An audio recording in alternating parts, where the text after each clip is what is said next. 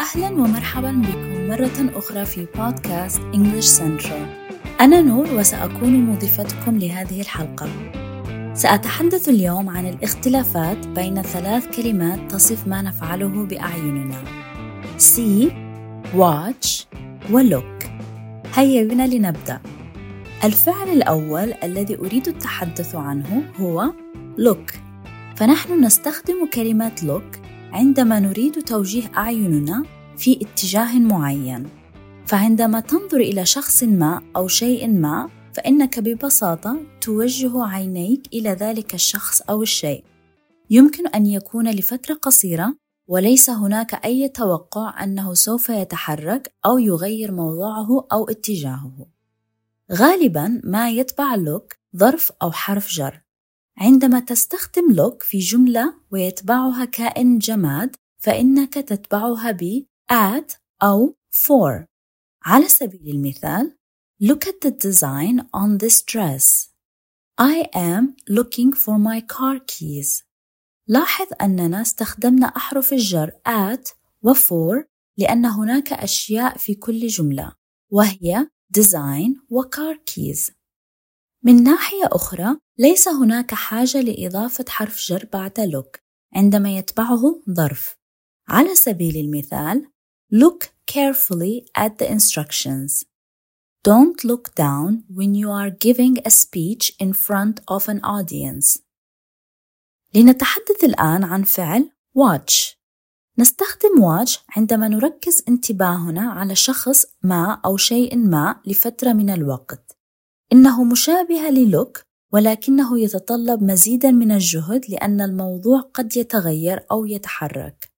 الأفلام والألعاب والأشخاص أشياء يمكنك مشاهدتها. على سبيل المثال I am going to the toilet. Could you watch my bag? I'm going to watch a movie. استخدمنا watch لهذه الأمثلة لأننا نركز اهتمامنا على bag وmovie التي قد تتحرك أو تتغير. يمكنك استخدام watch بدون كائن جامد وهنا مثال. Will you play basketball with us? No, I will just watch. تذكر إذا كان هناك شيء يتطلب التركيز أو الاهتمام لأكثر من فترة زمنية قصيرة فاستخدم watch. أخيرا نستخدم الفعل see عندما نلاحظ أو ندرك شيئا ما ولكن ليس بالضرورة أن نركز انتباهنا بمعنى آخر هذا يعني أن تكون مدركا لما يحيط بك باستخدام عينيك. قد يأتي شخص ما إلى غرفة وترى شخصا يدخلها ولكنك لا تعرف من هو لأنك لم تكن منتبها.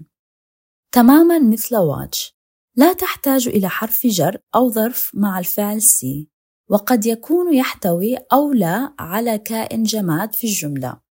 على سبيل المثال I see someone knocking on the door. That person will ring the doorbell. Just wait and see.